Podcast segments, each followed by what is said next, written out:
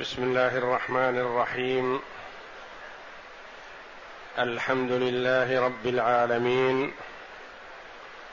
والصلاة والسلام على نبينا محمد وعلى آله وصحبه أجمعين. وبعد. أعوذ بالله من الشيطان الرجيم. ومن الناس من يجادل في الله بغير علم ولا هدى ولا كتاب منير. ثاني عطفه ليضل عن سبيل الله له في الدنيا خزي. ونذيقه يوم القيامة عذاب الحريق. ذلك بما قدمت يداك وأن الله ليس بظلام للعبيد.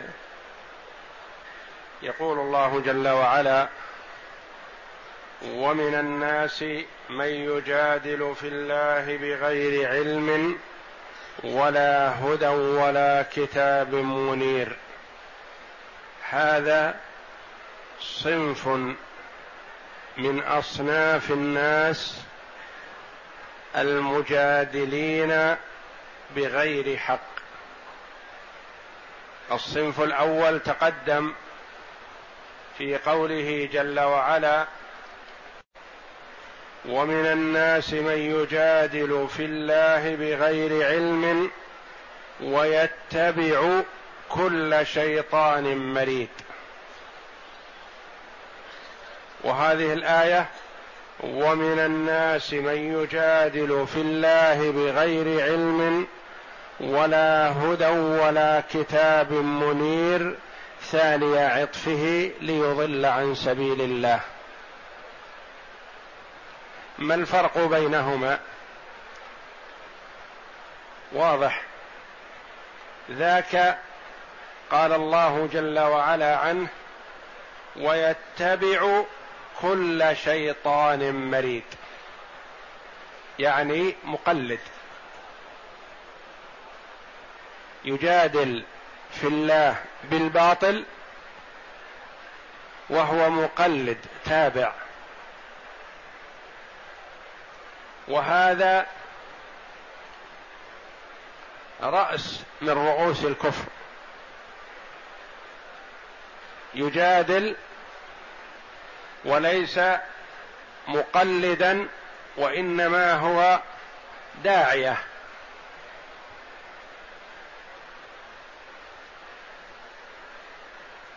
هذا تابع لغيره يدعو إلى من إلى متابعة من يقلده في الباطل. وهذا رأس من رؤوس الكفر والضلال ليس مقلدا وإنما هو مقلد متبوع وليس بتابع. ومن الناس من يجادل في الله يجادل فيما يتصل بالله جل وعلا. يجادل في ذات الله. يجادل في أسماء الله وصفاته. يجادل في أحكام الله وتشريعه. يجادل في أفعال الله ويعترض على الله جل وعلا في أفعاله. وهذه المجادلة يجادل بغير علم. ليس عنده وليس لديه علم. لا شيء عقلي ولا نظري استدلالي.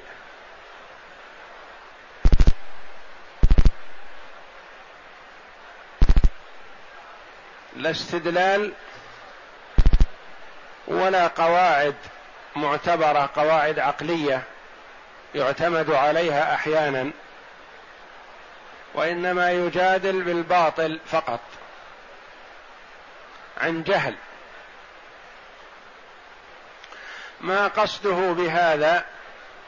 قصده إضلال الناس. يقول ما يقول من المجادلة وقد يعرف في حقيقة الأمر أن مجادلته هذه لا أساس لها من الصحة لكن يقصد من وراء ذلك إضلال الناس. يلقي الشبه وهو إن كان عاقل فهو يعرف أنها لا تقف أمام الحق لكن يقول ربما قبلها رعاع الناس فضلوا بها عن الصراط المستقيم. بغير علم ولا هدى.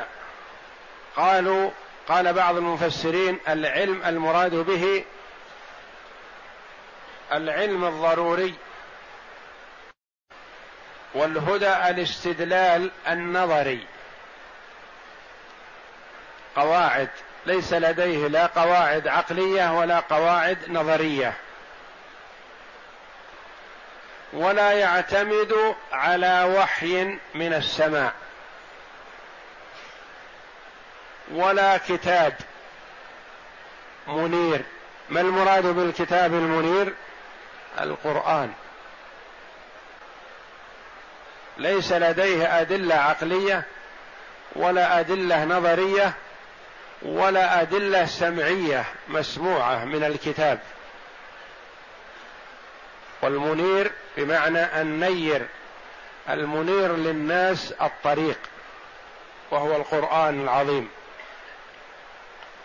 ولا كتاب منير قد قال بعض المفسرين إن قوله جل وعلا ولا كتاب منير داخل ضمن العلم. لأن ما أخذ من الكتاب فهو أشرف العلوم.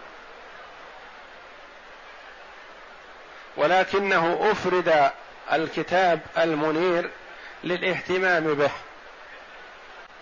فقد يفرد الشيء مع شموله مع غيره للعناية والاهتمام به. قل من كان عدوا لله وملائكته ورسله وجبريل وميكائيل. جبريل أليس من ضمن الملائكة؟ بلى ولكنه أفرد للاهتمام به ولبيان فضله. ولا كتاب منير ثاني عطفه. ثاني عطفة العطف الجنب. وقال بعضهم العنق وهو إلى الجنب أصدق ويدخل العنق تبعه ان الجنب يشمل من العنق وأسفل. وثاني بمعنى لاوي عنقه لاوي جنبه لاوي عطفه.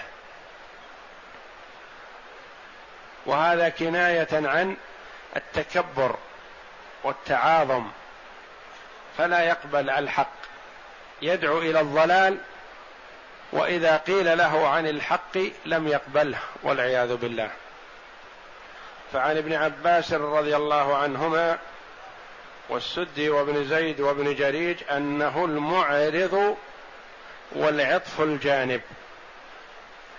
وعطف الرجل جانباه. جانبه الأيمن وجانبه الأيسر يقال له عطف. والاثنان يقال لهما عطفا الرجل.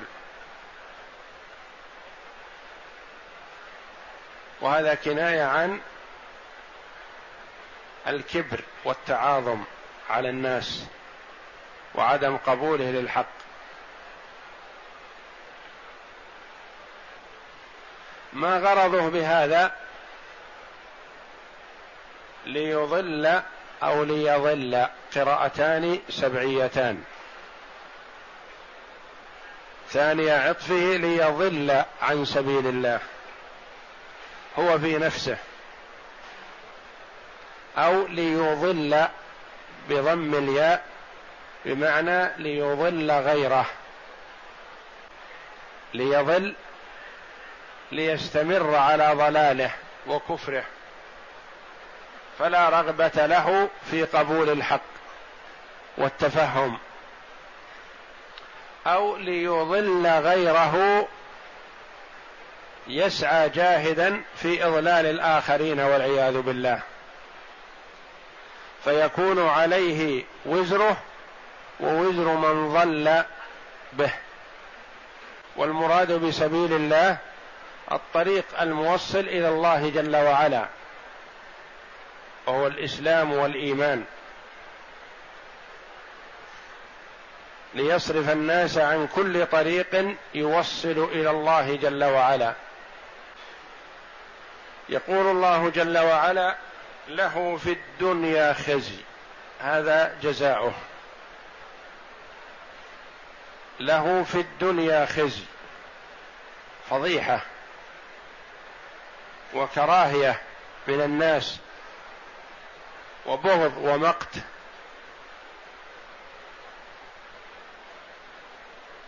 ويفضحه الله جل وعلا أمام الناس. فيكون ممقوت مبغض ملعون عند الناس. يلقي الله جل وعلا بغضه وكراهيته في قلوب الناس.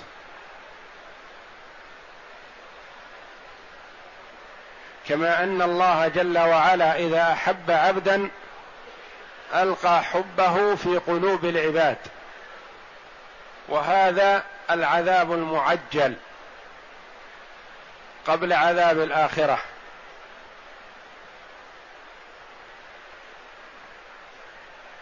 ولهذا دعاة الضلال ممقوتون مبغضون.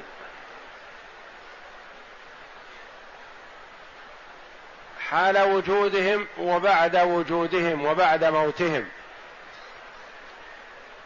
اسمهم مكروه عند الناس مبغض. وقيل المراد بخزي الدنيا القتل على أيدي المؤمنين.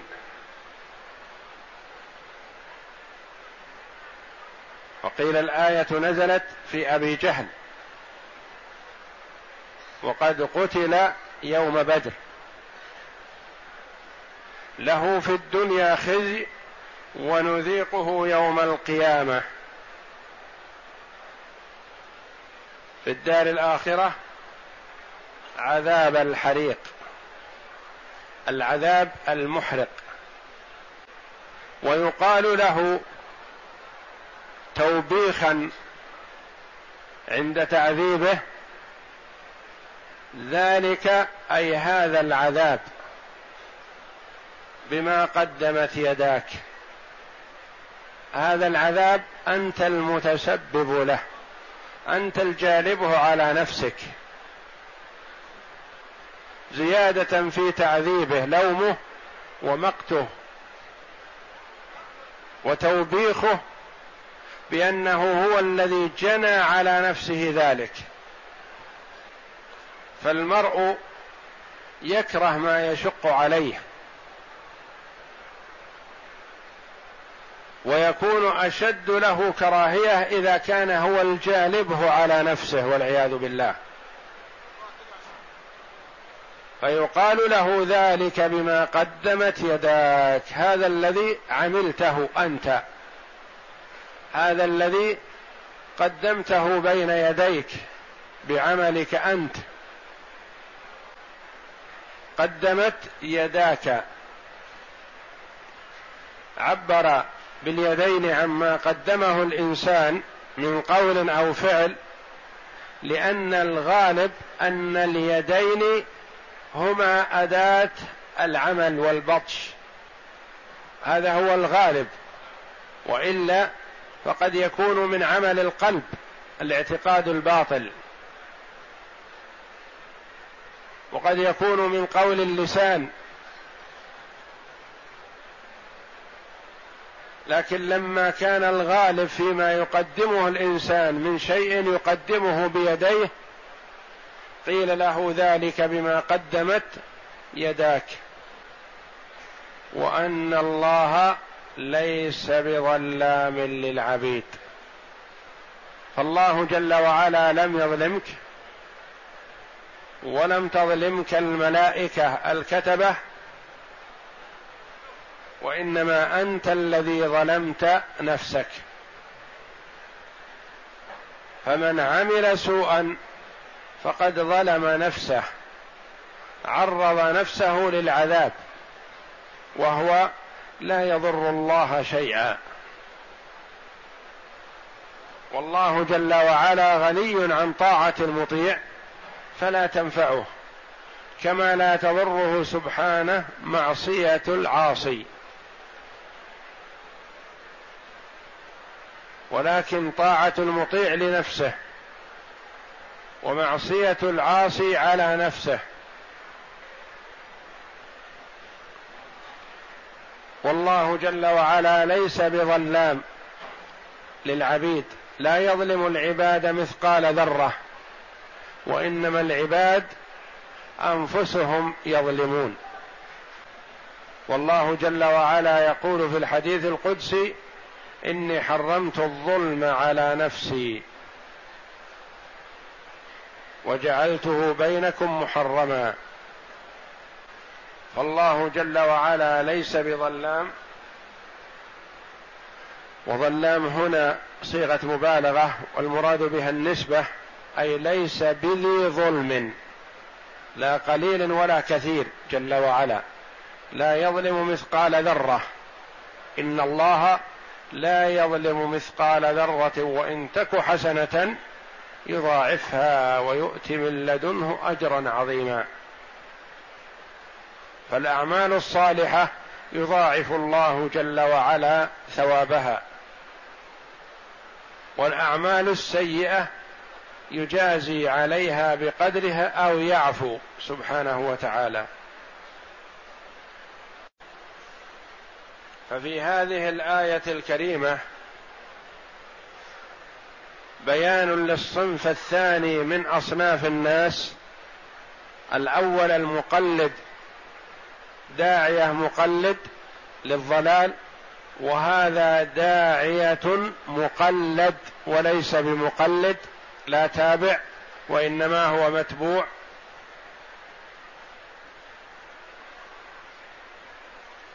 والثالث كما سيأتي المنافق في الايات اللاحقة. والرابع المؤمن الصادق. هذا وأرجو الله جل وعلا أن يمن علي وعليكم بالعلم النافع والعمل الصالح وأن يجعلنا جميعا من الهداة المهتدين. وصلى الله وسلم وبارك على عبده ورسول نبينا محمد وعلى آله وصحبه أجمعين.